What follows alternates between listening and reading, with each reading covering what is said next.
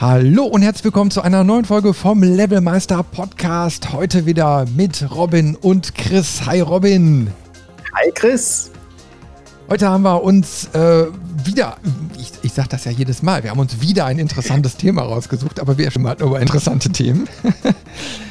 und äh, ja, heute wollen wir beide mal über Spielwelten sprechen, in denen wir ja als NPC leben wollen würden und wollen das Ganze auch begründen. Und ich glaube, mhm. heute haben wir da wirklich mal so eine. Ähm, also es, es wird auf jeden Fall ein umfangreiches Thema. Ich, ich bin echt gespannt, äh, was wir heute so diskutieren werden. Weil die Auswahl hat doch gezeigt, es, es ist, die Auswahl ist überschaubar, in welchen Welten man doch eigentlich so gerne mal leben würde. Weil meistens haut man sich ja irgendwie gegenseitig auf den Kopf, oder? Ja, das war wirklich interessant, weil ähm, für mich sind so die, ich sag mal so, die klassischen ähm, Titel, die mir bei einer guten Spielwelt in den Kopf äh, gekommen sind, alle weggefallen. Ähm, so dass, was man ja im, im Laufe unserer Podcasts immer wieder mitkriegt, bin ich ja ein riesiger Witcher-Fan. Aber in dieser, also es ist auch eine super Spielwelt, aber nicht für die NPCs. Weil da geht es halt immer nur um Krankheiten, Monster, Tod, Vergewaltigung. Und das ist eine Welt, in der möchte ich eigentlich nicht leben müssen. aber wenigstens hast du als NPC eigentlich ähm, das große Glück, dass du nicht stirbst. Also, weil du musst ja meistens irgendwie als Questgeber oder so agieren. Ne? Das heißt, du bist zum bitteren Ende, stehst du irgendwo, kannst in die Landschaft schauen, aber musst nicht wirklich was machen. Ja und nein. Ähm, also bei Witcher ist es tatsächlich so, dass auch Questgeber-NPCs sterben können. Ähm, also also nicht, nicht während der Quest tatsächlich, aber danach.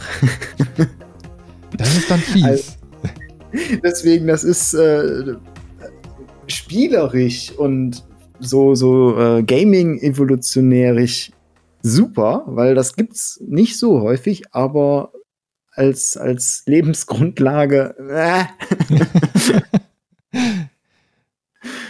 ja, lange überleben tust du dann nicht. Aber äh, ja. wie, wie ist denn das bei dir? Also, so, so beim Überlegen und beim Raussuchen, da kam mir eigentlich so als allererstes so wirklich so diese Open-World-Spiele so in den Sinn. Weil mhm. da hast du ja Platz. Da hast du genügend ja. zum Erkunden. Ja, und du hast vor allen Dingen, ähm, du hast die Spielwelt gut kennengelernt. Das ist ja bei so linearen Spielen, ähm, lernst du nicht immer die Spielwelt kennen. Äh, wenn ich da an, weiß ich nicht, ähm, sowas wie Doom oder so denke. Oder sehr, sehr Mir kam auch sofort Wolfenstein irgendwie so im Kopf. Ja, stimmt eigentlich. Stimmt. Man lernt so die Grundprämisse kennen, so die Motivation und hier und da nimmt man mal ein Fetzen aus der Spielwelt mit, aber so richtig lernt man sie nur schwer kennen und, und meistens auch nicht so im Detail wie so eine Open World ähm, Spielwelt, wo man sich ja aktiv auch mit der Welt beschäftigt. Ja. Hast du GTA 5 eigentlich gespielt? Äh, ja bin ich aber noch nie ein Fan von gewesen. Nee, also ich, diese ich habe es ehrlich gesagt noch nicht gespielt. Ich habe mir nur letzte Tage im, äh, als, als freies Spiel bei Epic äh, dann, dann gesichert. Ne? Mhm. Ähm, aber das ist ja so ein, so ein wunderbares Beispiel dafür, dass einfach die Leute sich da auch drin austoben. Ne? Weil du eben halt so eine riesige Welt hast und da kannst du vieles machen und ja, Autofahren, fliegen, ja. ne? die Welt erkunden, einfach bekloppt sein. Das stimmt.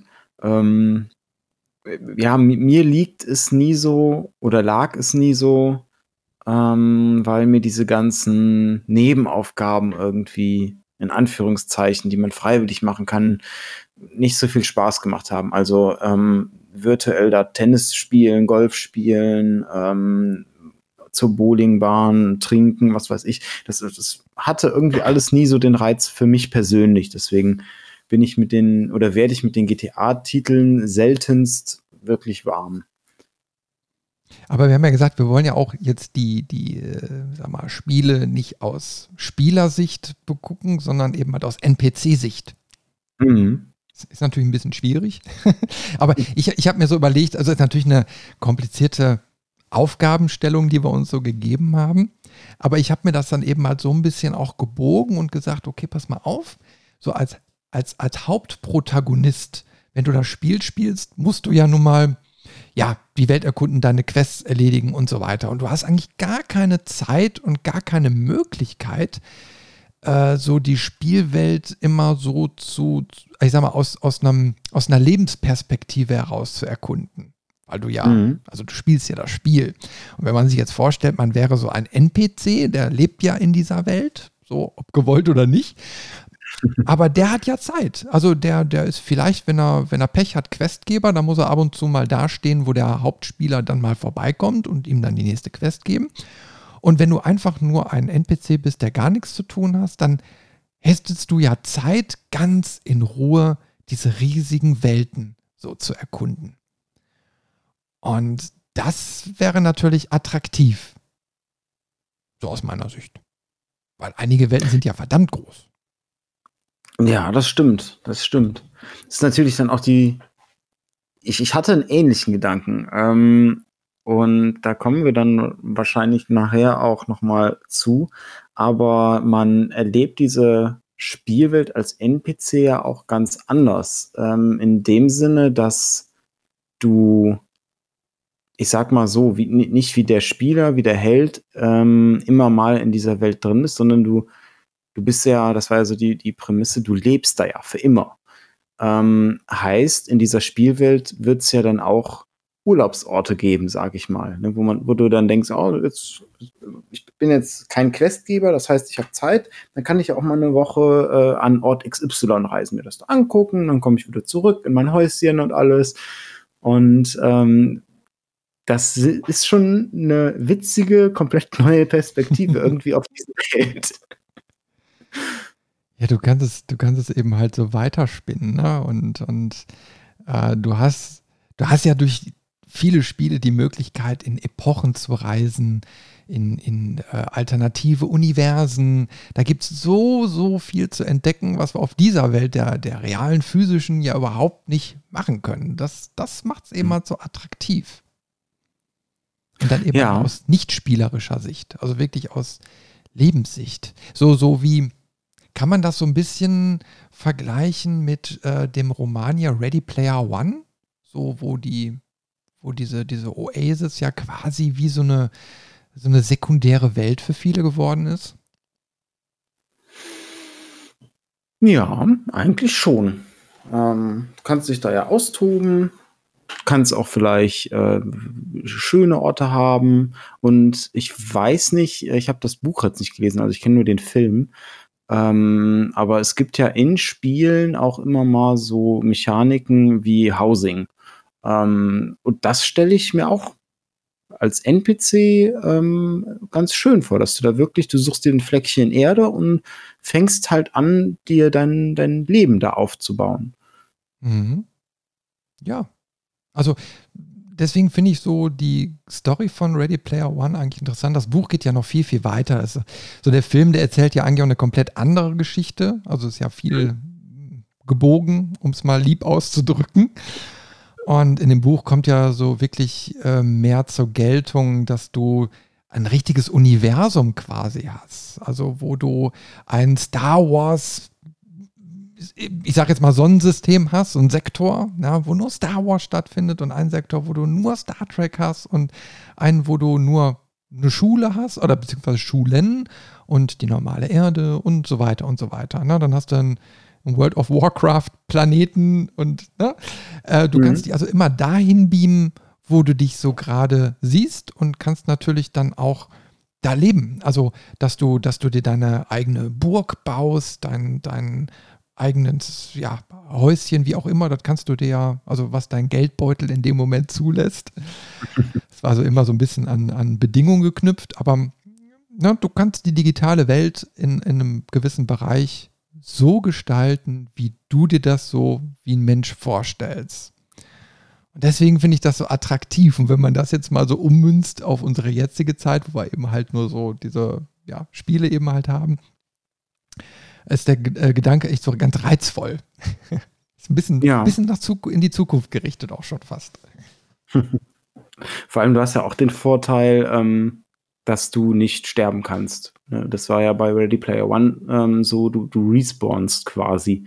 Ähm, weil gerade wenn ich an sowas denke, ähm, im Film zumindest war ja auch der äh, StarCraft durchaus eine Welt, die da auch, auch mal prominenter platziert wurde. Ähm, für so einen Action-Ausflug, sag ich mal, so, ähm, so ein Äquivalent wie in unserer echten Welt jetzt Lasertag spielen oder so in diese Welt. Das wäre mal interessant. Aber das muss natürlich auch die Konsequenz haben, dass ähm, wenn ich dann in dieser Welt umkomme und die Wahrscheinlichkeit ist gar nicht so gering, ähm, dass das keine Konsequenzen für mich hat. Mhm. Also dauerhaft in einer Welt leben, wo äh, zwei Alienrassen und die Menschen im Dauerkrieg äh, stehen und ein Planet nach dem anderen verwüstet wird, das ist ja dann doch äh, nichts etwas, was man tagtäglich haben möchte. Nee. Ja, aber ich, das ist ja so interessant. Äh, Tron kennt ja bestimmt auch so die Filme, ne? Und, mhm. und da wird ja auch so, ich sag mal, eine digitale Ebene geschaffen, aber, aber im Endeffekt wird die so stark vermenschlicht, dass sogar selbst die Programme alle sterben können. Ne? Die werden da so desintegriert. Und, und ähm, obwohl ja eigentlich der, der, Vorteil der digitalen Welt ist, also du kannst es ja so machen, dass, dass du eben halt nicht sterben musst, weil es ja nicht zwingt. Also es ist ja nur so, so, so, so eine Festlegung. Ne? Mhm. Aber die Welt ist ja eben halt freier. Und äh, deswegen hast du ja alle Optionen offen. So. Ist nur die ja. Frage, welche, welche Optionen wir unseren NPCs dann auch geben. Welches Spiel ist dir denn so als allererstes so in den Kopf reingekommen, so bei, der, bei dieser ganzen Thematik? Mm, als allererstes musste ich an äh, Zelda Breath of the Wild denken. Warum weil das? Äh, genau, ähm, es ist hauptsächlich so die, die Landschaft und witzigerweise das, was ich als Held mache, sind schon in vielen Dingen Sachen, die auch die NPCs machen. Ähm, also ich bereise diese Welt, ich erkunde diese Welt und diese Welt ist wirklich wunderschön. Es sind traumhafte Landschaften. Ähm, es gibt Bereiche mit viel Grün, ähm, schöne Wälder, äh, türkises Meer mit, mit schönen Stränden, aber auch äh, bergiges. Also es ist wirklich eine malerische Welt. Ähm, selbst die, die Monster sehen irgendwie putzig aus. Und ähm, wenn ich so durch die Welt streife, also jetzt noch als, als Held und dann Insekten oder äh, äh, Früchte, Pilze sammle, die ich dann kochen kann, dann kann ich Fotos schießen.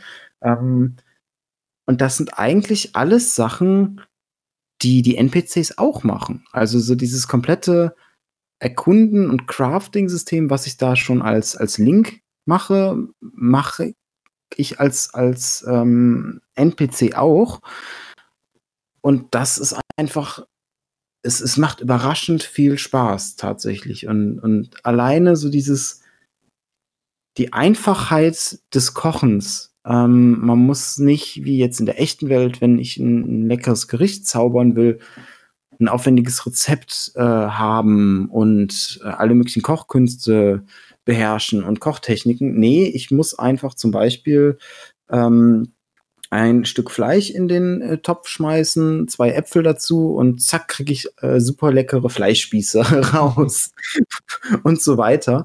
Ähm, und das ist so für mich wirklich so ein so ein so Wohlfühlwelt. Also ähm, ich habe einen Freund, der äh, hat tatsächlich auch, wenn wir dann so durch die Welt gestreift sind, gemeinsam immer mal so fallen lassen, an welche Orte der unserer echten Welt ihn das gerade erinnert. Wirklich. Also ne, da gab es auch einen Abschnitt, wo er gesagt hat, so, das sieht hier genauso aus wie Norwegen, wo wir da durch die, die Wildnis gewandert sind und alles.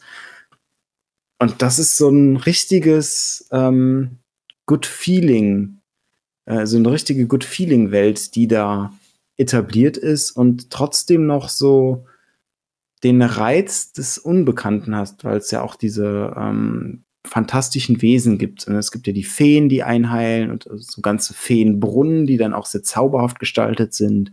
Ähm, Waldgeister, die man finden kann. Ähm, gibt halt sehr viel zu entdecken und so richtig Gefahr für die NPCs besteht nicht, weil ähm, wenn man das im Spiel selbst sogar beobachtet, wenn NPCs angegriffen werden, von irgendwelchen Monstern. Das Schlimmste, was denen passiert, ist, dass sie sich äh, hinlegen, äh, hinlegen und um Hilfe rufen. Also die können halt auch nicht sterben, was das angeht. Gibt es denn da so einen Ort, wo du sagst, also wenn ich mir ein Häuschen äh, da äh, bauen würde, dann würde ich es da hinsetzen? Mm. Nee, tatsächlich nicht.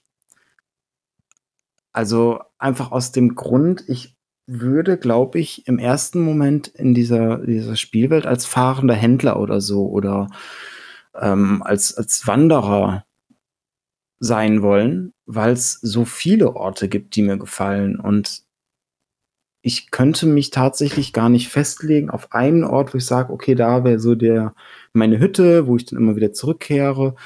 Ähm, schwierig, müsste ich noch finden.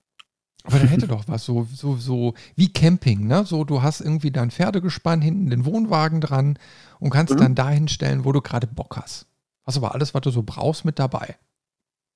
Genau. Das wäre so die, die ideale Vorstellung von dieser, von der Erkundung oder dem Leben in dieser Welt. Ist aber auch so, so mir jetzt als allererstes, so als alter Camper, ne, äh, so einfallen würde, wenn ich jetzt eine Open World bereisen würde, dann, dann macht das schon Spaß, äh, da, ja, einfach sich dahin zu stellen, wo es gerade am meisten Spaß macht.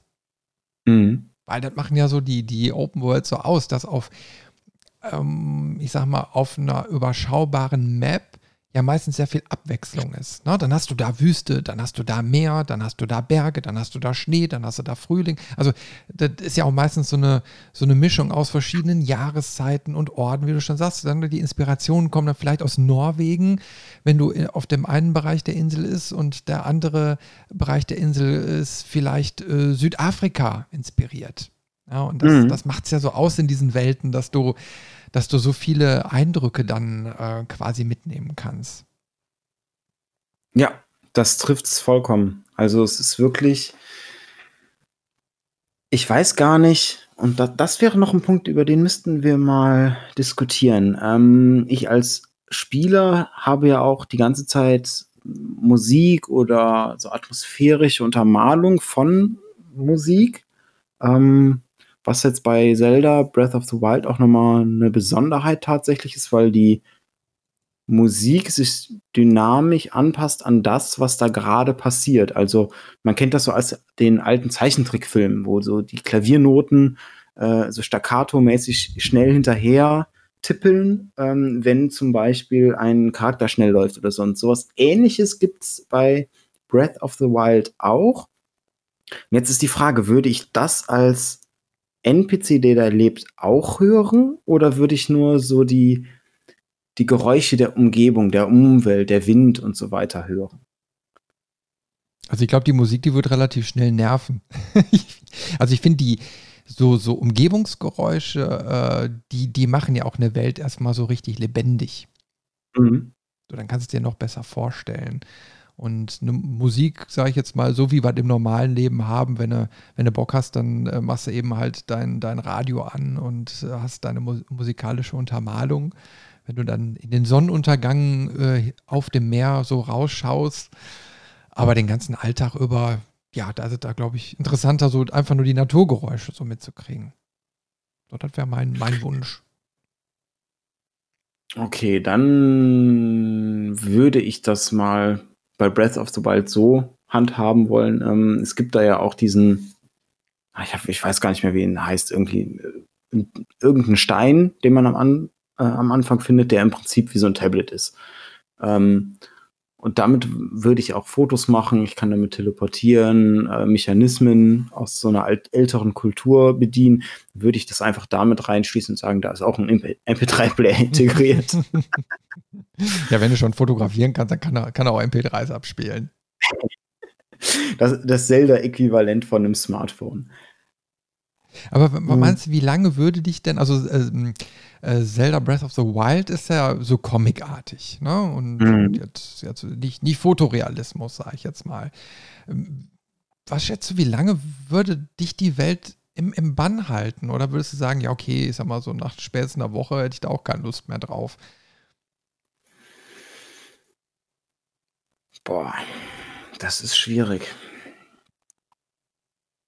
Ich vermute maximal nach einem Jahr würde sich das so also, ich glaube tatsächlich, dass das ziemlich lang frisch bleibt und auch ziemlich lang, ähm schön anzusehen ist, einfach aufgrund der Diversität.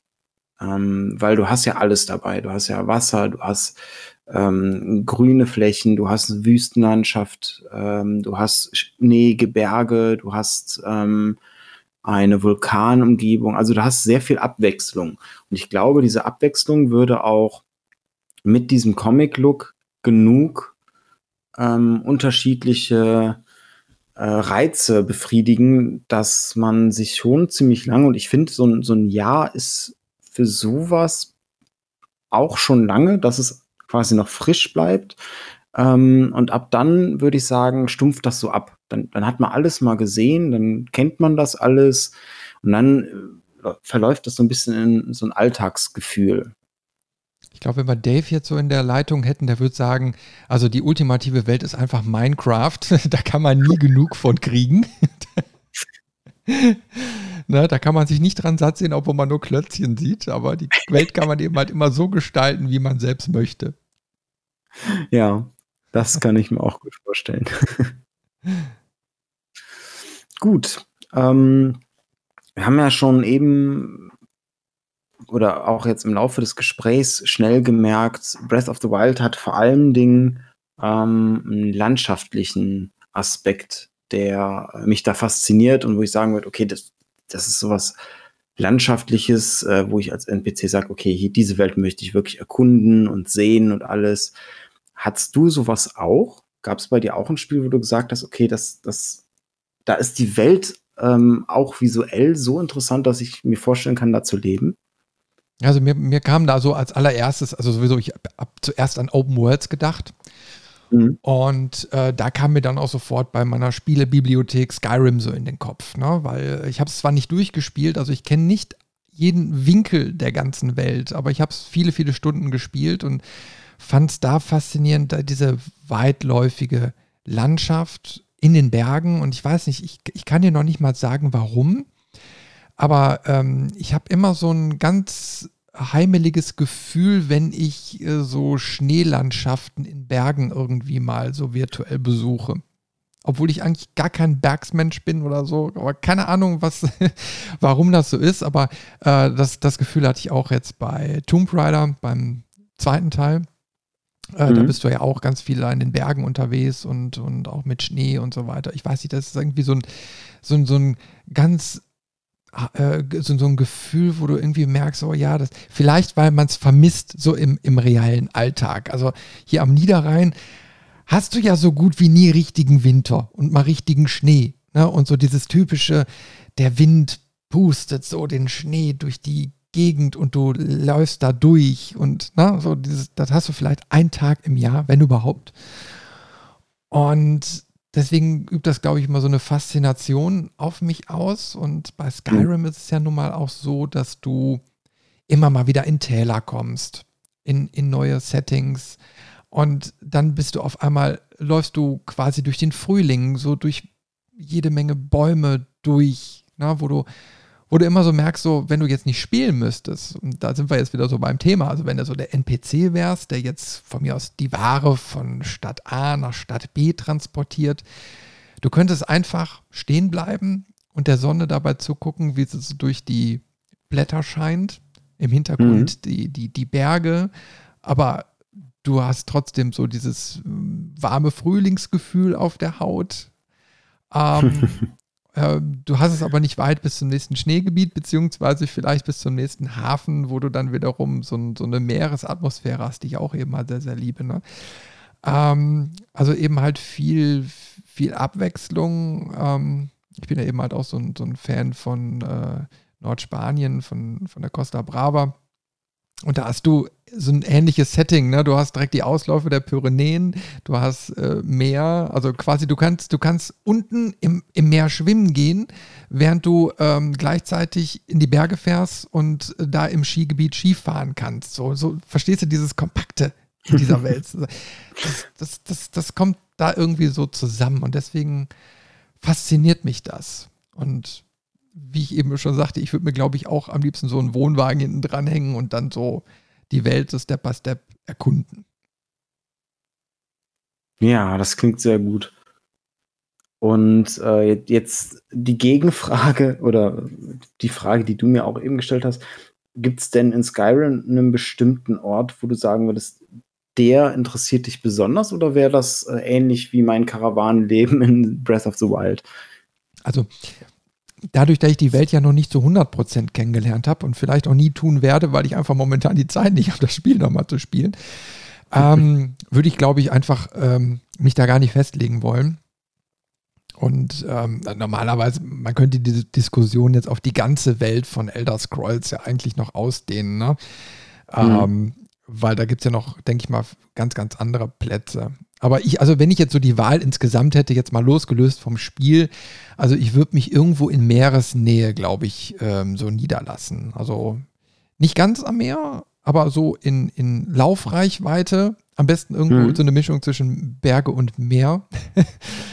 ah, dann hast du so beide Welten irgendwie.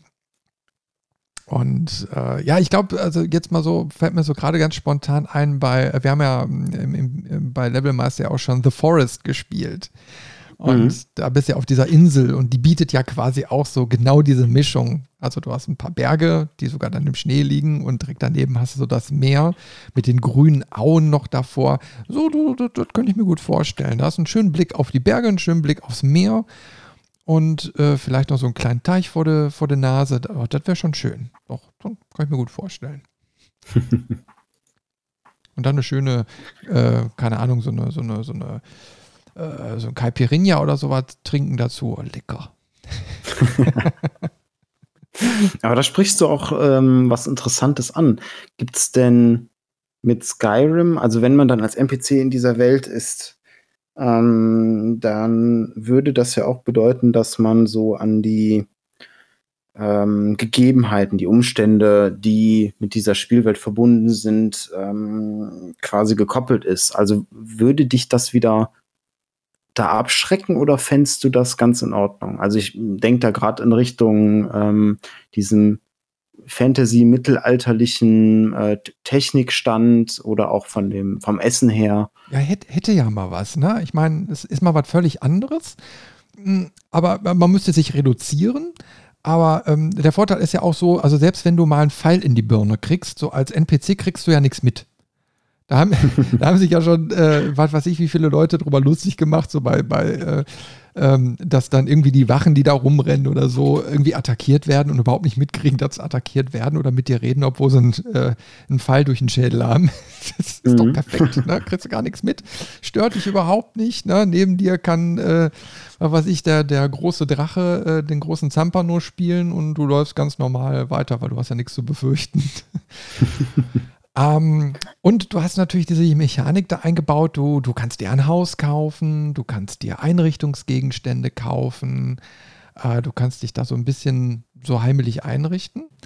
Mhm. Und äh, das, macht, das macht das Spiel ja auch so ein bisschen besonders. Ne? Ich meine, wo du, wo, wo du ja schon diese Grundlage hast, dir irgendwie ein Eigentum aufzubauen.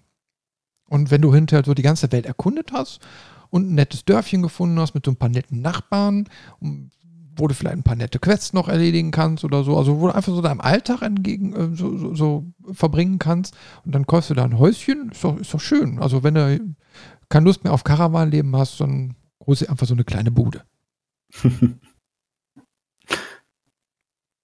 Hat doch was. ja, also klingt auf jeden Fall gut. Ähm, Ich meine, das ist ja auch immer schön und ich glaube, das ist ja also bei Zelda auch so, dass du ja nicht nur einfach eine, eine Welt hast, die jetzt gespickt ist mit irgendwelchen Quests äh, und, und einer Story oben drüber, sondern du hast mhm. auch immer Elemente da drin, die auf Altes verweisen aus der Vergangenheit. Mhm. Und das ist natürlich auch attraktiv. Also wenn ich mir jetzt vorstelle, so als NPC hättest du Zeit oder du könntest dir ein Hobby oder irgendwie sowas suchen, du könntest ja auch hingehen und die Geschichte dieser Welten äh, erkunden. Mhm. Also ähnlich wie der Held, aber ohne den Druck. Äh, also dass du jetzt irgendwas machen musst oder du kannst dir vielleicht auch einen leeren Dungeon mal aussuchen, ne, wo die Kämpfe schon waren und könntest dir ganz in Ruhe anschauen, so wie der damalige Herrscher das so gebaut hat oder warum oder ob es da irgendwelche Artefakte gibt, die dir noch so ein bisschen die Geschichte erklären oder so, weil du bist ja, du bist ja raus aus diesem Erzählstrang, du bist ja total frei. Total stressfrei. Mhm. Das heißt, du würdest da auch ähm, ich sag mal, von, von der, vom Beruf her äh, so Forscher, Historiker sein wollen. Ach du, naja, da, da würde ich noch nicht mal sagen. Also ich bin ja eigentlich so der, der Handwerker so nebenbei. Also ich glaube, mhm. ich würde mir wirklich eher was Handwerkliches äh, suchen. Also in, in, in dem Setting vielleicht wirklich irgendwas mit Holz oder so. Keine Ahnung, ein Tischler oder irgendwie mhm. sowas. Schmied wäre mir doch ein bisschen zu arbeitsaufwendig. das passt auch nicht zu mir. Aber irgendwann mit Holz so, das, das wäre klasse. Guck mal, kannst ein Holz, äh, kannst ein Haus bauen, kannst also alles, was irgendwie da rumkreucht und fleucht, kannst du bauen. So, das ist toll. Holz hast du da immer genug. so mit das Setting ist doch klasse. Da hätte ich Bock drauf, doch. Ja. Ja, also deswegen, das sind eben halt so vielfältige Geschichten so. Ne? Ich meine, Skyrim hat eben halt so diesen Vorteil, dass da ja auch ein gewisses System so eingebaut ist. Ich habe es, muss ich zugeben, ich habe es nie so richtig ausgelebt, wo ich es gespielt habe. Ich habe mir irgendwie mal so, eine, so ein Häuschen da gekauft und habe mich dann gewundert, warum es da drin so dreckig ist, bis ich irgendwann mal nachgelesen habe, dass man bei diesem Vogt oder, ne, also mhm. der, der, der, das Haus verkauft, irgendwie auch Einrichtungsgegenstände für Gold kaufen kannst. Und hat es dann irgendwie erstmal so Pling gemacht, nach dem Motto, ach, da kann man sich auch noch schön einrichten. Ähm, aber genutzt habe ich es eben halt nicht. Aber ich finde diese Mechanik ganz interessant. Also wenn der äh, so eine Spielwelt immer mehr noch an die Hand gibt. So, das spielt ja jetzt auch in unserer Diskussion so eine Rolle. Welche Mechaniken sind denn vielleicht schon in der Welt drin? Was kannst du denn mhm. da überhaupt mit den Mitteln, die dir die Programmierer geben, ausleben, theoretisch? Ja. So, und ähm, die modernen Open Worlds bieten ja da schon ganz viel, wo du mal verrückte Sachen machen kannst.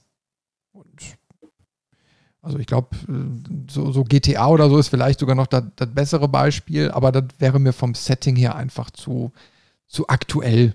Also wenn, dann möchte ich dann doch lieber so ein bisschen mal in die Vergangenheit reisen oder in andere Szenarien. Mhm. Ja, kann ich nachvollziehen.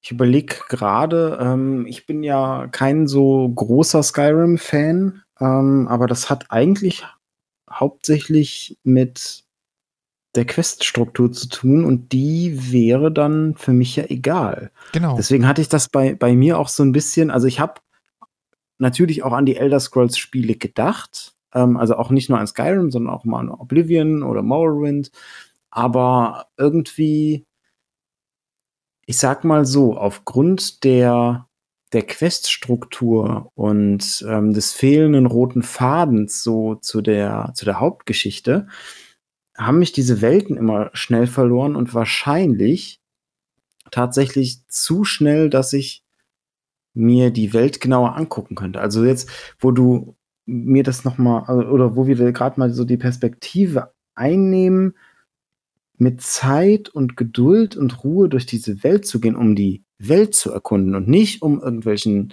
äh, Spielerfortschritt zu machen, werde ich tatsächlich gerade wieder so ein bisschen neugierig, dass das Spiel doch noch mal äh, zu installieren und ihm eine zweite Chance zu geben.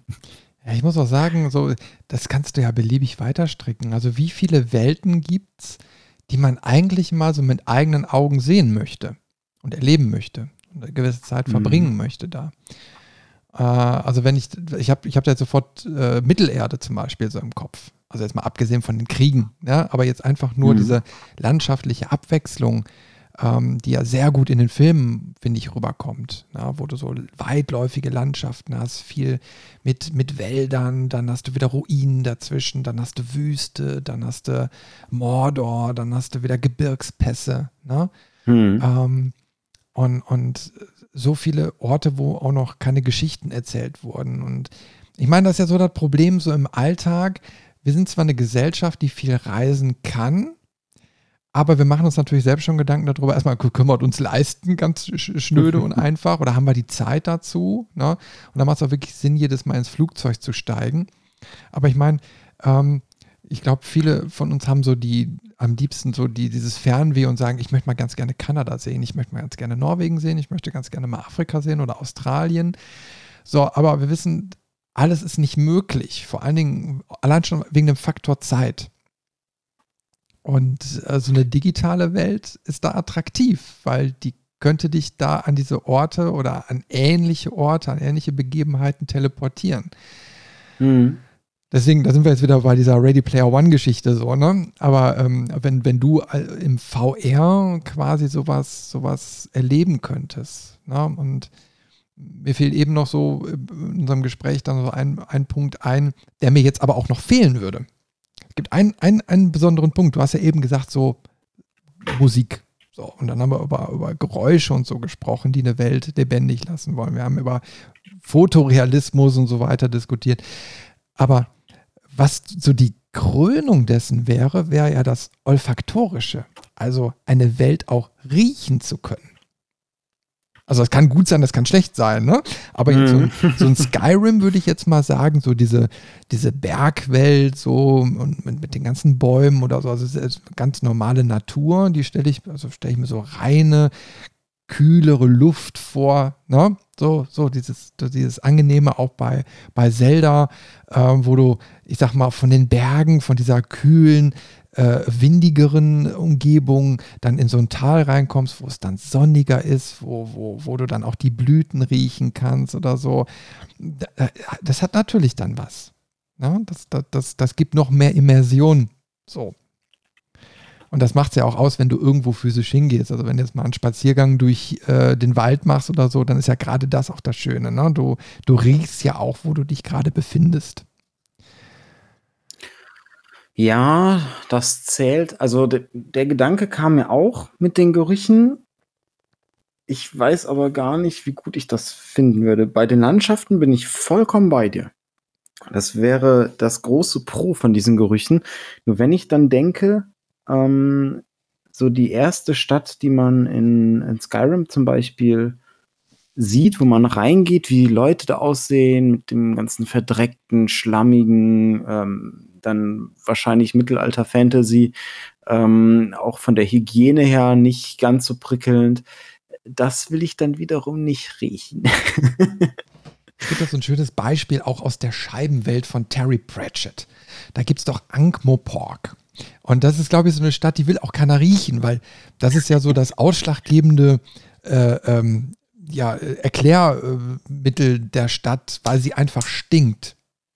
Mhm. Also es wird gar nicht so immer in den Vordergrund gestellt, wie sie aussieht, ähm, sondern einfach nur, wie, wie, wie du sie erriechen würdest und, und, und, und, und wie die Bewohner quasi damit umgehen. Und äh, ja, da gebe ich dir recht. Also es gibt natürlich genauso gut schlechte Beispiele. Ne? Und gerade im Mittelalter, ähm, ja, äh, ich glaube, so ein Film, der es oder ein Buch, was es gut auf den Punkt bringt, ist äh, von Patrick Süßkind, Das Parfüm.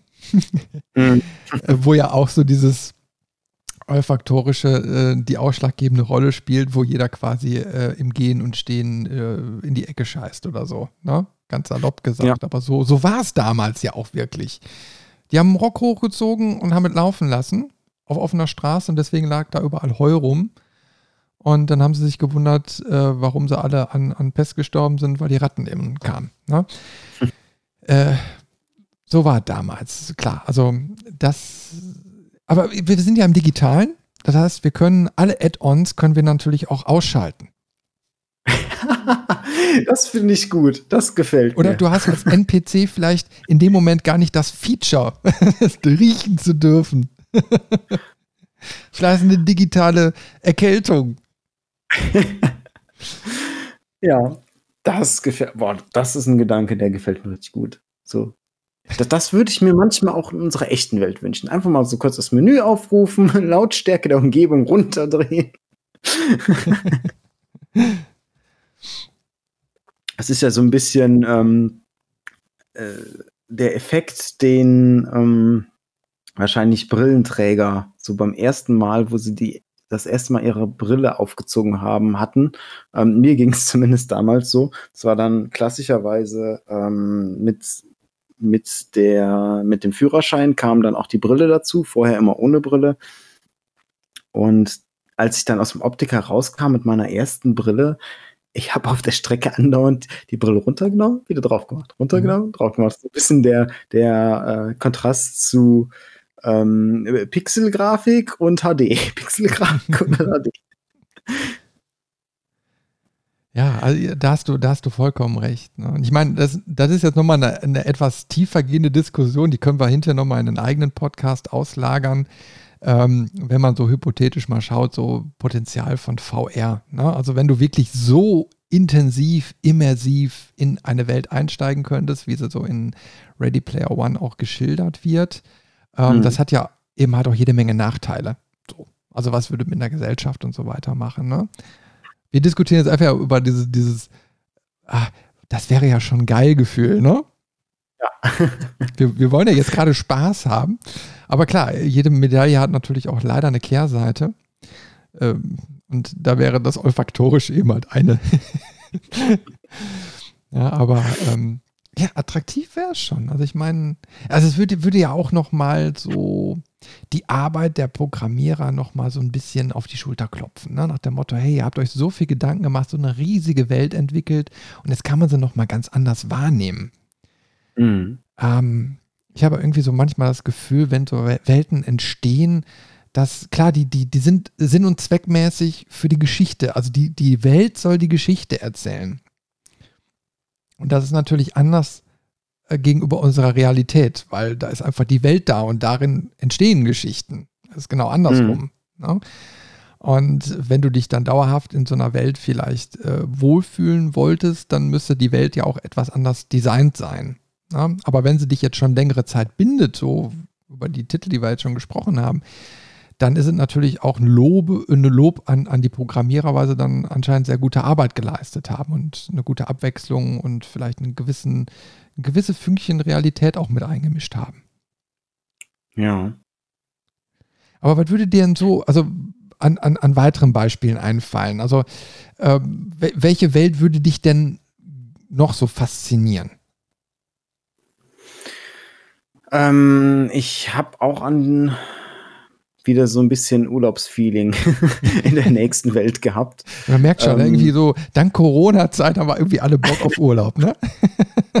genau. Und zwar ein, äh, ein sehr karibisches äh, Setting mit Risen 2.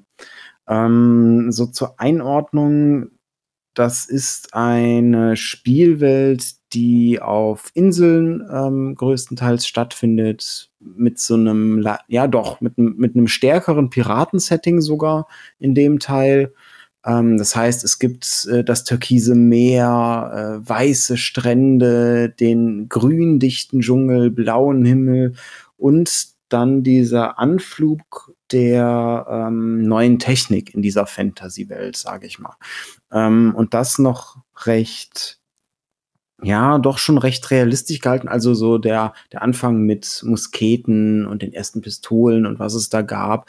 Und dementsprechend aber auch, ähm, ich nenne es mal so ein, so ein, eine andere Art von Komfort, der in dieser Welt dann damit einhergeht. Also auch Medizin, ähm, die sich weiterentwickelt und dass man so ein bisschen von dem mittelalterlichen Flair wieder wegkommt ähm, aber auf der anderen Seite natürlich auch die große Zeit der Schnapsbrennerei, ähm,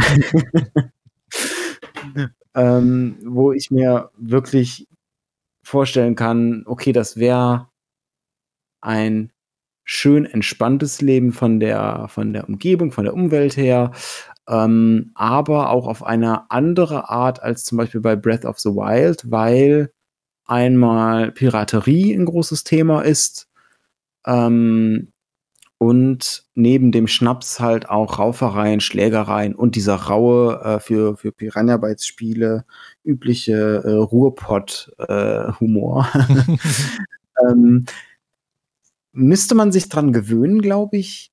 Hat aber auch den Vorteil, dass man nicht immer so ähm, ja, überlegen muss, was man sagen muss, sondern da kann man auch mal einfach frei Schnauze dem anderen äh, volles Pfund aufs Maul geben. Ohne dass es halt Konsequenzen gibt, weil danach ist immer, hat man sich gerauft, äh, einer lag im Dreck, der andere nicht, der hilft dem dann wahrscheinlich noch hoch und dann ist wieder gut. Das ist ja auch sowas, was man in Filmen oder so oft äh, Richtung, Richtung irische Kultur mhm. äh, skizziert. Ähm, das, das wäre schon eine Welt, die könnt, da könnte ich mir auch vorstellen zu leben. Also ich habe tatsächlich so bei den Überlegungen auch so im Kopf gehabt, äh, wie heißt denn ein Spiel von Microsoft äh, nochmal, dieses Piratenspiel, ich komme da gerade nicht auf den Namen, also wo du mit, Schiff, äh, mit den Schiffen dadurch ja, Ne? Also ich glaube, das hieß einfach nur Pirates. Nee, nee, nicht also Pirates. Äh, ach, ja, müsste ich jetzt, müsste ich jetzt nachgucken. Ach. Mann, Mann, Mann, ich immer mit meinem Namensgedächtnis. Aber egal, also ich hatte sofort auch so ein, so ein Piraten-Setting irgendwie so im Kopf. Nur ich habe das Spiel bisher nicht gespielt. Und mhm. ähm, ja, was Alternatives fiel mir irgendwie auch nicht so ein. Also weil, weil äh, so, so Assassin's Creed-mäßig, ähm, habe ich ja schon mal gesagt, das ist nicht so ganz mein Ding. Obwohl es ja auch mhm. so, so, so Epochen gibt, in denen du da sowas spielst. Nur als Spieler hat mich jetzt nicht so abgeholt, auch so vom, vom Aufbau der Welt her. Ne?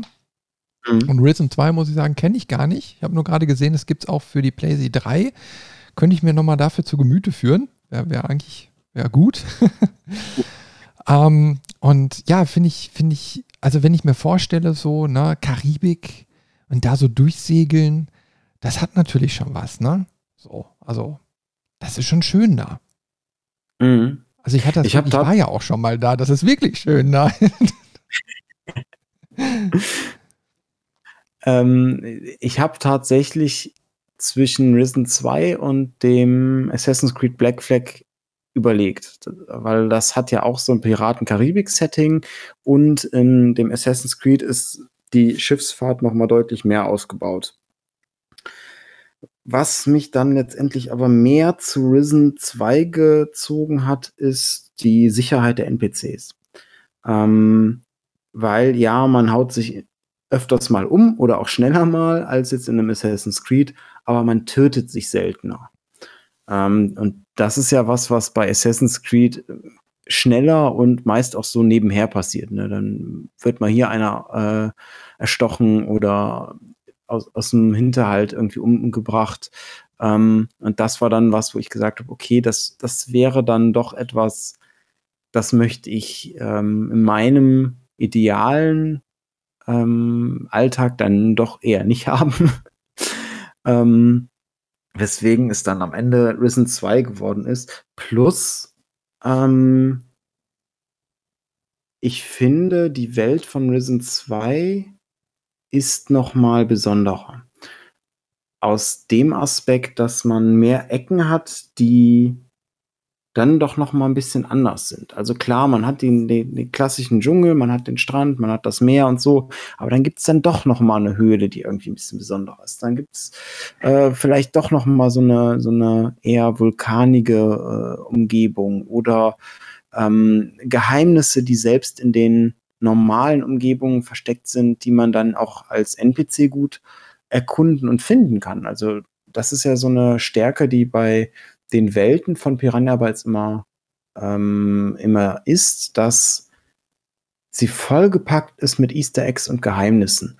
Und da völlig unbeschwert ähm, zu erkunden und, und diese zu, zu finden und sich dann, weiß ich nicht, dann, also ich habe es mir wirklich wie so ein Tagesablauf vorgestellt. Ich, ich mhm. stehe morgens auf in meiner Hütte am Strand, ähm, besorg mir irgendwie eine Kleinigkeit zu essen in der äh, Siedlung nebenan, fange dann auch an zu erkunden, finde vielleicht einen kleinen Schatz oder irgendeine andere Sache, ein Geheimnis und kann den Abend dann später in der Kneipe ähm, mit ein, zwei äh, üblichen Gestalten, mit denen man sich dann da trifft, ähm, ausklingen lassen und von meinem Abenteuer des Tages erzählen oder mhm. so. Und das ist irgendwie schon eine sehr charmante Art, weil es halt viele verschiedene Aspekte nochmal zusammenbringt und kombiniert. Äh, ja, also ich habe jetzt gerade nochmal nachgeguckt, ne? also das, das Spiel, was mir gerade so fehlte, äh, Sea of Thieves. Und, und genau, genau aus dem Grund, was du gerade sagst, hat, hat, mich dieses Setting eben halt auch so fasziniert. Ne? Ich stelle mir wirklich so vor, du hast dann die Zeit, du hast deine Schatzkarte, ne? Oder, oder ist deine, deine, deine Weltkarte und dann segelst du so von Insel zu Insel, Insel erkundest was, hast natürlich die karibische Sonne, das, das türkisfarbene Meer, Du hast ein Schiff, auf dem du pennen kannst. Und zwischendurch gibt es eine ordentliche Packung rum. Das hat natürlich was. Das ist totale Entspannung. Ja. Ich weiß jetzt nur nicht, wie bei Sea of Thieves ist ähm, mit den NPCs, aber ich glaube, die NPCs haben da ein relativ einfaches Leben, oder? Also ich glaube, du killst ja nur die Monster und alles andere ist ja, glaube ich, immer nur auf den Inseln oder so. Ich weiß es nicht. Ich habe es ja noch nicht gespielt. Ich habe es immer nur im Stream geguckt. Ähm, ich glaube ja. Und das wäre dann wieder ein Unterschied zu Risen 2, weil da kannst du halt NPCs auch mit auf dein Schiff nehmen. Und äh, die fahren ja auch so. Also da, da besteht ja quasi ähm, Eigenständigkeit. Also das heißt, die Möglichkeit, auch mit dem eigenen Schiff rumzufahren, ist da zumindest ähm, in der Spielerfahrung auch schon mit drin da weiß ich gar nicht, wie das dann bei Sea of Thieves wäre. Aber ich, ich stelle mir gerade noch was ganz anderes vor. So, ne? Ich meine, mhm. das wäre doch auch mal cool, wenn wir jetzt aus MPC-Sicht äh, so sprechen. Ne? Also wir haben jetzt dieses Piraten-Setting und wir sind aber nicht der, ein Mensch, ein NPC-Mensch, sondern wir sind ein Kraken. Also wir können die Schiffe, die, die Seefahrer, die Spieler können wir in die Tiefe reißen. Das hat doch was. Und, und wir können die Unterwasserwelt vernünftig erkunden. Wir können mal so der fiese Drecksmöppel sein. hat doch auch was. Ja. Also man sieht schon, man ja. kann so dieses Thema beliebig auch weiterspinnen. Man muss ja, man muss ja gar nicht derjenige sein, der einfach nur die Zeit hat, äh, die Welt zu erkunden oder so, sondern es kann ja auch der sein, der einfach dem Hauptspieler das Leben schwer macht. Mhm. Da habe ich noch gar nicht drüber nachgedacht. Das öffnet völlig neue Perspektiven. Auch in, um, um nochmal einen Schritt zurück zu machen, kurz. In Skyrim, wenn man da ein Drache wäre, das wäre auch cool. Also, solange bis der Held einen erwischt, aber.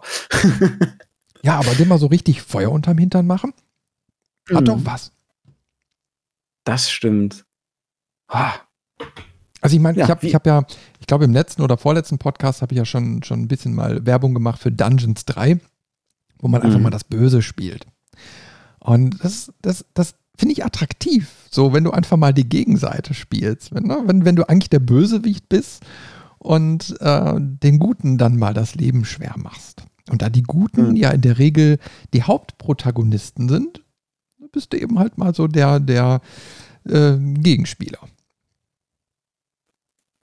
echt schön. Das stimmt. Wir entwickeln hier gerade die Formel für ähm, oder die, den, den Fragebogen, den jede Spielwelt erfüllen muss, die in Frage kommt, für uns das perfekte, die perfekte Welt für den Ruhestand zu werden. Aber weißt du, ich glaube, wenn, wenn wir jetzt so eine Beraterfunktion hätten, ne? Ähm, dann würde so als Endprodukt das rauskommen, was, ähm, vielleicht erinnerst du dich an die Folge von den Simpsons, wo Homer ein Auto für seinen ähm, Halbbruder entwickeln soll, der so ein, so ein, so ein Automobilmogul ist. Und ja. sagt so, Homer, äh, du weißt ganz genau, was Otto normal für ein Auto haben will. Und ein Auto rauskommt, was ihn in den Ruin treibt, weil er alles eingebaut hat, was er geil findet, aber keiner bezahlen würde. Ja. Ich glaube, das würde so unsere, unsere Position so als Berater dann gut umreißen. Ich will Berge, ja, ich will Strand, ich will einen Kraken spielen und ich möchte fliegen und mit einem Lamborghini fahren. Okay, bauen wir ein. Und dann kommt der so der Strich unter der Rechnung, ja, was kostet das Spiel denn so, ne? Ja, pro Lizenz nur 800 Euro. Na, und bei äh, 17 Millionen Verkäufen sind wir bei plus minus null.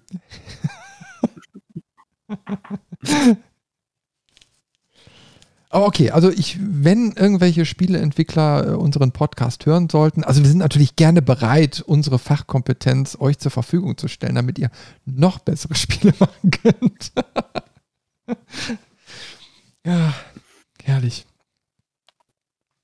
Das wäre doch mal was. Robin, wir haben da wieder eine Marktlücke für uns entdeckt. Mhm. ähm, ja, Risen 2 waren wir ja nun mal gerade. Genau, genau.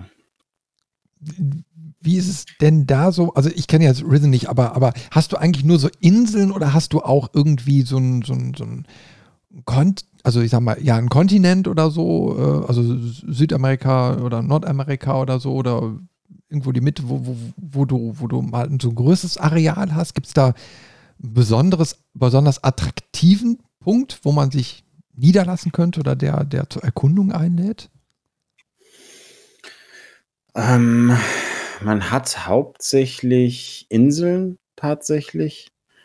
Ähm, es wird zwar ein Festland angedeutet oder halt auf, auf der Karte gezeigt, aber das, das kann man nicht so richtig bereisen, sondern es sind immer so kleinere Abschnitte, die wieder sehr abwechslungsreich sind. Also auch da gibt's ähm, wieder die Dschungelinsel ähm, oder die Insel, ähm, wo eher Eingeborene sind, die, wo er die in Anführungszeichen zivilisiertere Welt sich gerade aufbaut, eine Vulkaninsel.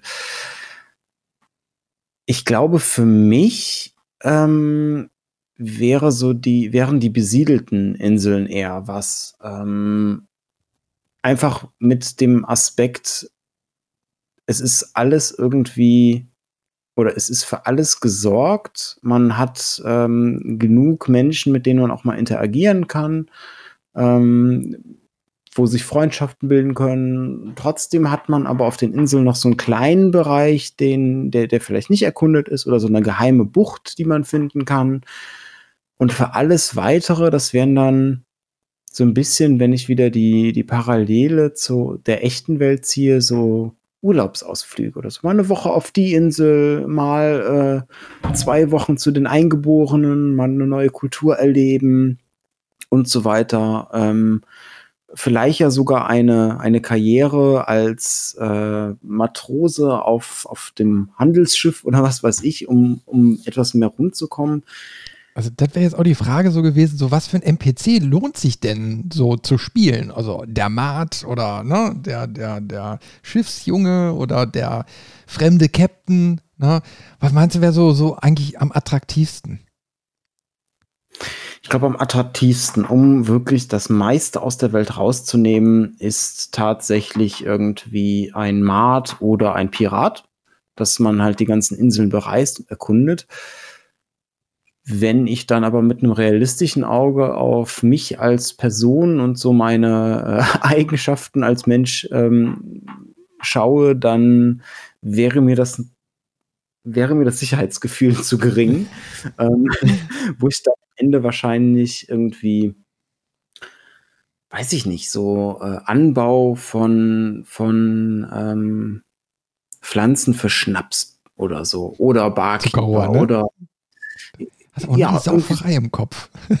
das ist halt das, was bei diesem, äh, bei diesem Szenario zwangsläufig drin ist. Also ich glaube, du kannst, auch wenn das dann in der Spielwelt nie so rüberkommt, also ne, die, die Barkeeper äh, wirken dann eher wie so wie heruntergekommene, zwielichtige Typen, aber ich glaube, so insgeheim lachen die sich ins Fäustchen bei dem ganzen Rum, der da verkauft wird. Ich frage mich nur immer, wie die Mägen das ausgehalten haben. Also ich könnte gar nicht diese Unmengen saufen, ohne dass mein Magen platzen würde. Vielleicht war das der Trick, die haben einfach nie aufgehört. Morgens ist man kurz aufgewacht, hat sich schlecht gefühlt, hat dann an den Resten der Rumflasche genuckelt und dann ging es wieder. Oh Gott. Das ist aber ein Scheißzeug. ich meine, es war halt auch der Nachteil. Ne? Die, die Lebenserwartung vom Alter her war in den Zeiten nicht besonders hoch, wahrscheinlich. Ja, älter als 30 bist du da nicht geworden, dann gehörst du schon zum alten Eisen. Ja.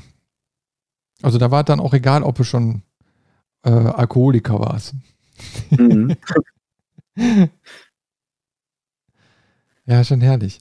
Aber ich, ich habe, ich habe, also da, da, passt so wunderschön, ne? Ich meine, so, so Karibik und Meer und so, ne? Und so bei meinen Überlegungen bin ich tatsächlich ähm, so bei, bei ähm, Bioshock auch gelandet. So als mhm. interessante Welt. Und die ersten beiden Bioshocks, die haben, die haben uns ja so in, äh, nach Rapture entführt, ne? Diese, diese Unterwasserstadt. Und das hat mich damals so total geflasht, so, weil, weil ja, so eine, so eine richtige physische Stadt wie, wie so New York oder so unter Wasser.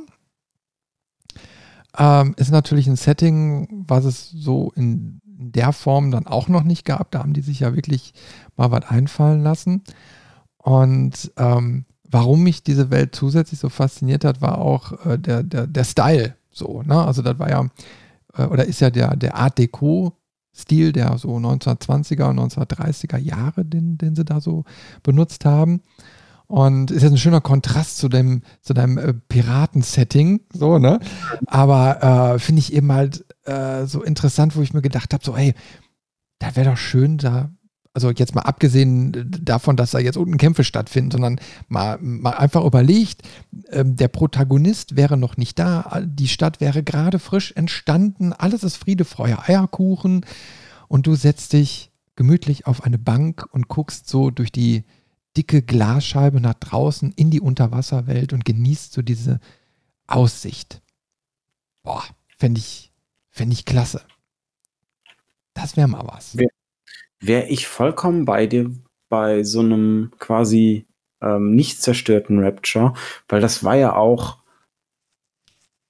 der Wow-Effekt, der ganz am Anfang des Spiels da war. Man ist mit dieser Tauchgondel runter und ähm, kriegt dann diese, äh, ja, dieses Intro quasi vorgelesen, erzählt. Ähm, und dann hat man ja kurz einen Blick auf die Stadt von außen ähm, erhaschen dürfen, wo dann auch wieder der, der Kraken oder was das war, weggeschwommen ist.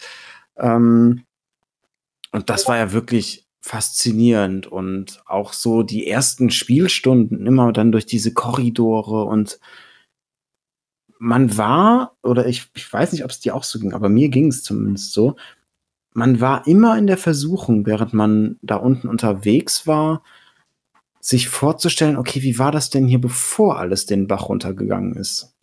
Mhm. Also wirklich eine, eine Faszination und da steckt ja auch, und ich glaube, das ist nochmal ein Unterschied zu den ähm, Welten, die wir bisher hatten. Bisher ging es ja, sag ich mal, größtenteils um die Landschaft, ne? um so Urlaubsfeeling, Karibik, ähm, oder auch so Norwegen ähnliches, äh, die Welt, also die Landschaft an sich erkunden, vielleicht die Historie noch so ein bisschen.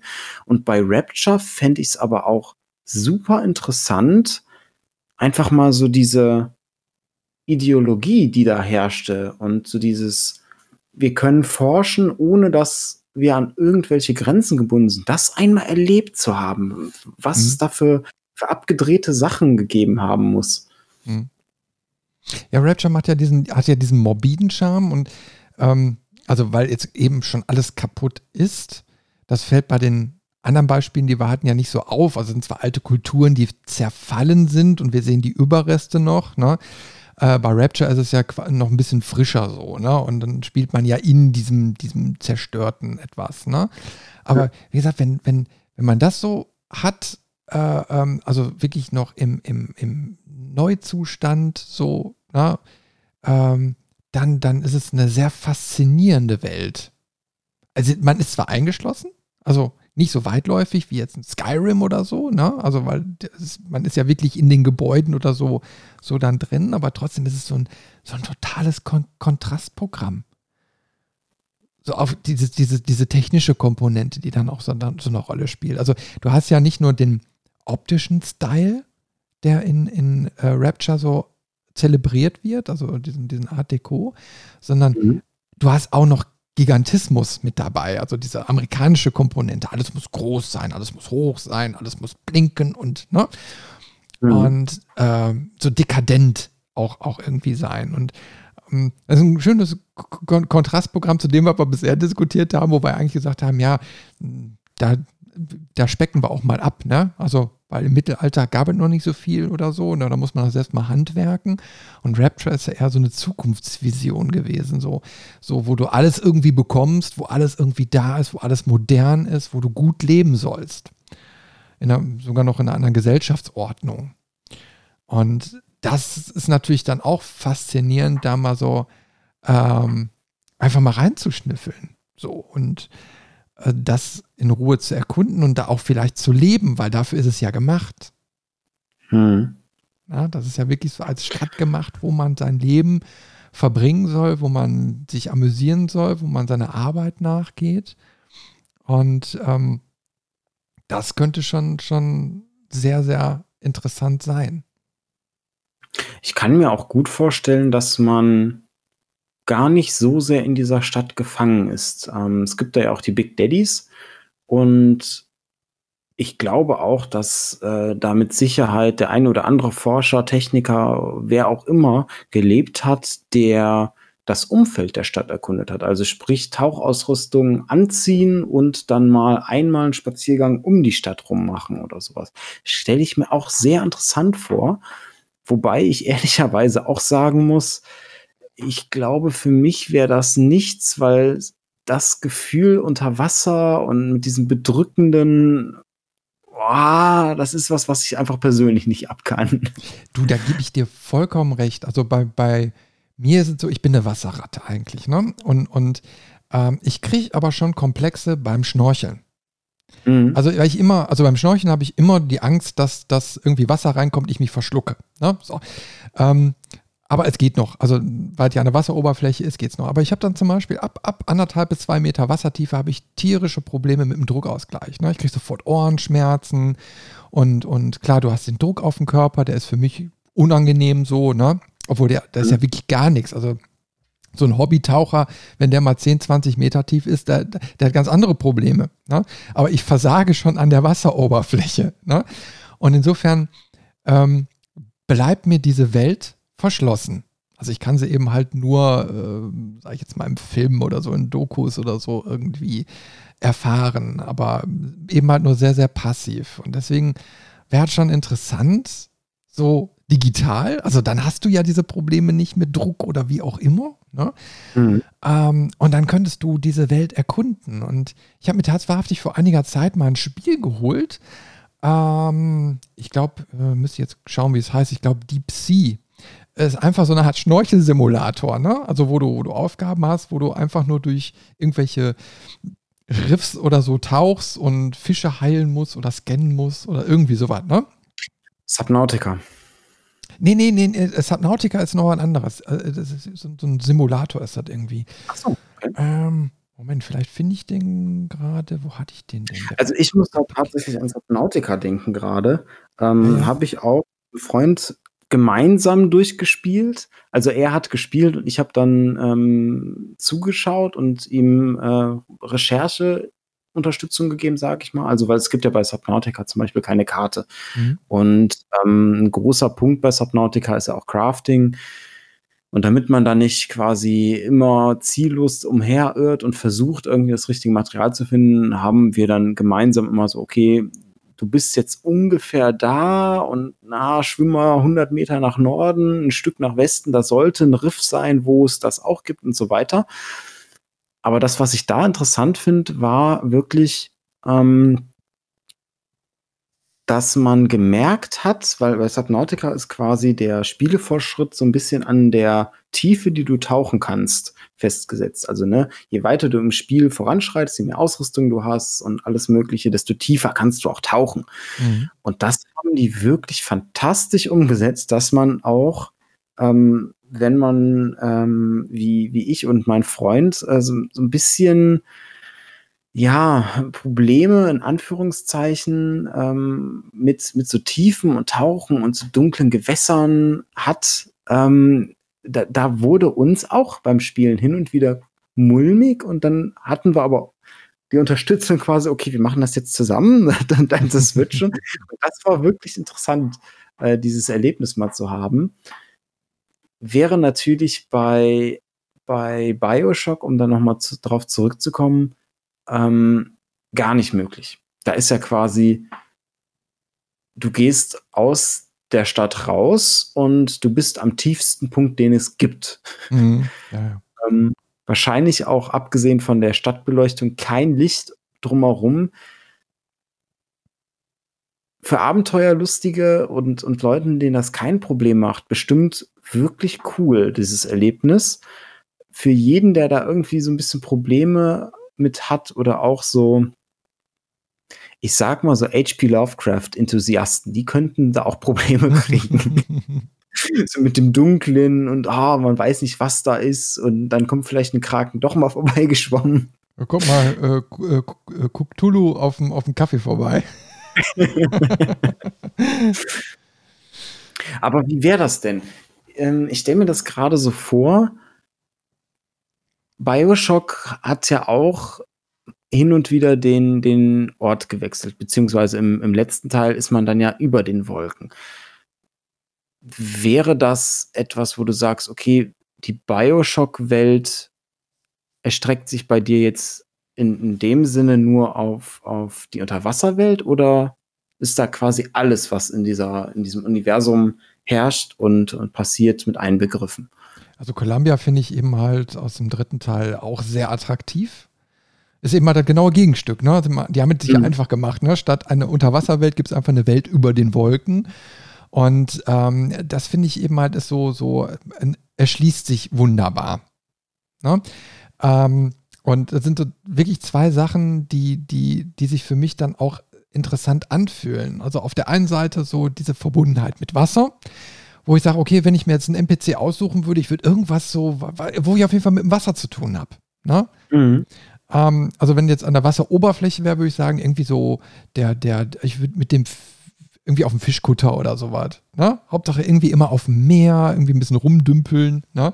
Also ich würde mir dann bei in, in, in, Rapture irgendwie was gucken, dass ich da mit den Booten, U-Booten, wie auch immer zu tun habe. Ne? Damit ich immer ein paar Wellen und so weiter vor mir habe und diesen salzigen Meergeruch und so. Ne? Und bei Columbia ist es wirklich so, so dieser Gedanke, wenn ich jetzt da leben würde und, und Columbia wird ja am Anfang noch so als lebendige Stadt dargestellt, wo die Leute mhm. dann flanieren gehen, einkaufen gehen, einfach einen sonnigen Tag genießen, weil du bist ja über den Wolken, also quasi ist es ja immer sonnig. Mhm. Und ähm, sich da einfach mal so an den Rand von so einer Insel da zu setzen und durch die Wolken nach unten zu gucken, weder auch aufs Meer oder eben halt aufs Land, ist egal, aber diesen Weitblick genießen zu können ähm, und, und dieses utopische Gefühl, über den Wolken zu sein in einer ziemlich technologischen Welt, so, das, das hätte so seinen Reiz. Und ich meine, Columbia ist ja jetzt nun mal eben äh, halt auch das lebendige Gegenstück zu Rapture. Da hast du ja eine Umgebung, in der du jetzt als NPC dich ja auch irgendwie eingliedern könntest. Du könntest ein Geschäft, Geschäft aufmachen, du hättest einen Wohnraum, du hättest dein Tagewerk, dem du nachgehen kannst und spielt ja auch in so einer, ich sag mal, Kolonialzeit. So, ich weiß, ich weiß, ich weiß jetzt gar nicht ganz genau, ob es irgendwie im Jahr verortet ist, das habe ich jetzt gar nicht mehr auf dem Schirm, aber auf jeden Fall in so einer, in so einer ähm, teilindustrialisierten Welt, so, die, die, die ja auch nochmal sehr abwechslungsreich ist. Und, und mhm sich auch interessant gestaltet. Also ich möchte da nicht dauerhaft leben, weil ich könnte mich da jetzt nicht mit identifizieren, aber es wäre interessant, einfach mal so äh, als Alltag zu erleben. Also quasi der, der Urlaubsort, um mal eine andere Tapete als Wasser zu sehen. Ja, mal so zwei, drei Monate oder so, ne? Oder vielleicht so, ähm, so, so das Ferien, Ferienhäuschen in Columbia und ein Ferienhäuschen oder ein Ferienapartment in Rapture. ähm, das hätte doch was.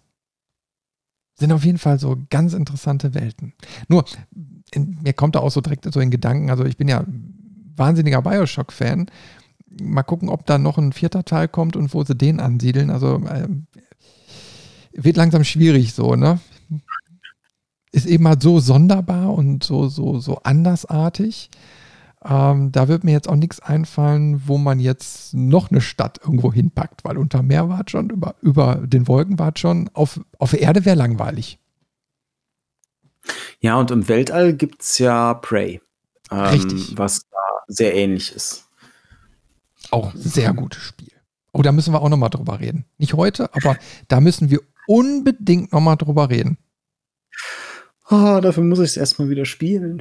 Hast du es wenigstens schon durchgespielt? Ich, ich habe den Anfang gespielt und der war super. Ähm, damals aber noch mit schwächerer Hardware und da lief das auf niedrigsten Einstellungen gerade so, weswegen ich es dann ähm, habe sein lassen. Das müsste ich jetzt nochmal nachholen irgendwann. Also ich habe letztes Jahr habe ich es gespielt, irgendwann, weiß ich nicht, Herbst, Winter, keine Ahnung. Ne? Und ich wurde sehr, sehr gut unterhalten. Und ähm, dadurch, dass du ja zwei Wege wählen kannst von deinen Skill-Settings her, mhm. ähm, habe ich jetzt auch nur einen Weg quasi durchgespielt und möchte ganz gerne den zweiten unbedingt auch nochmal erleben. Mhm. Und äh, gucken, wie sich das Spiel dann so, also wie es sich dann entwickelt. Ne? Also wie, ob es sich dann richtig anders spielt. Und äh, da, ja, da, da bin ich nochmal gespannt. Also ich bin ja nicht so ein Typ, der Spiele gerne zweites oder drittes Mal spielt, aber bei Praise es wahrhaftig so, mh, hm, da könnte ich mich gerne nochmal zu erbarmen. Wäre aber kein Ort, wo ich leben möchte. Aber so eine Raumstation hat schon was. Aber das ist eine Geschichte, die ein anderes Mal erzählt werden muss. Nein, mit Blick auf die Uhr, so eineinviertel Stunden haben wir jetzt schon über Welten gesprochen. Wir könnten das unendlich lange weitermachen, aber ähm, bevor wir jetzt über die unendlichen Weiten des Weltalls reden, ähm, ähm, glaube ich, würde ich sagen, machen wir da lieber einen Cut, oder? genau.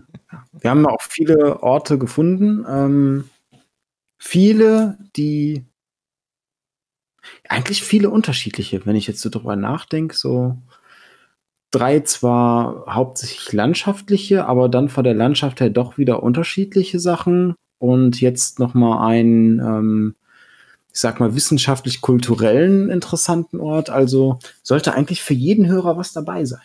Ja, also was ich so interessant dabei finde, ist, man ertappt sich ja selbst dabei, welche Interessen man hat, was man, wo, wo, wo, wo man neugierig ist mhm. und wo die Spiele einem theoretisch helfen können oder helfen auch wirklich, äh, um, um mal was erfahrbar zu machen. Also einige Spiele spielst ja nicht nur, um so zu spielen, sondern du nimmst ja auch irgendwie was mit. Ja? Ne? Mhm. Und, und ähm, wenn sie eben halt in so einem realistischeren Setting angesiedelt sind, ähm, dann, dann nimmst du ja schon auch irgendwie so ein bisschen Wissen mit oder so. Und viele Spieleentwickler machen sich auch wirklich Gedanken darüber, wie ist so eine Welt aufgebaut und, und ja, dann, dann nimmst du, dann nimmst du immer irgendwie was, was mit, wovon du auch zehren kannst. So, besonders so als kreativer Mensch, wie wir sie so sind, ne?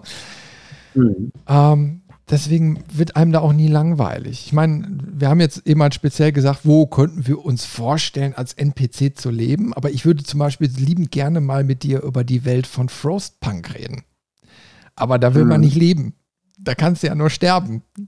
Ja? Aber es ist eine faszinierende Welt. Also wir haben noch Gesprächsstoff ohne Ende und äh, müssen das unbedingt nochmal äh, weiterspinnen, weil Welten gibt es ja noch genug. Und ja. viele. Und auch so der, ähm, der Aspekt, mal was aus einer Welt mitzunehmen, das ist ja auch etwas, was die letzten beiden Assassin's Creed-Teile nochmal ad absurdum geführt haben, weil es ja ein extra ähm, ich weiß nicht mehr genau, wie er hieß, aber so einen historischen Modus gibt, wo du quasi die Welt wie in einem Museum erkundest. Also sprich einmal Ägypten und einmal Griechenland mhm. in der Antike. Ähm, das ist ja das Paradebeispiel, wo man wirklich sich zu diesen Ländern und, und den Epochen noch mal richtig viel Wissen aneignen kann. Ja, und das sind ja so Potenziale, die sich so in, in solchen Formaten verstecken. Mhm. Ähm, du kannst eben halt Welten erschaffen, die dir ja noch was bringen. Nicht nur Spielspaß und, und Zerstreuung, sondern eben halt auch Wissen. Ist ja eben halt nur die Sache, wie verpackt man es.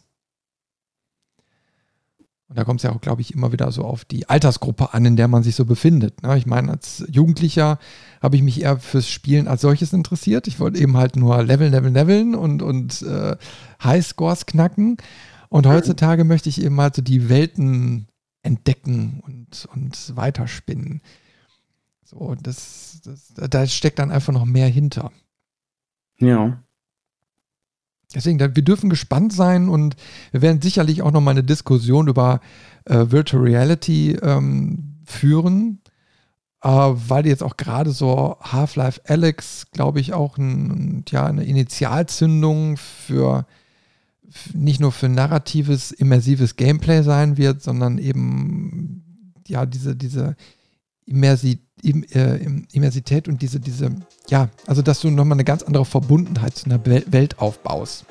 Also das finde ich immer so faszinierend in den Videos, diese Interaktion, die du steuerst. Also wir interagieren seit Jahrzehnten in Spielen, indem wir Knöpfchen drücken und, und äh, den Joystick bewegen oder die Maus oder WASD.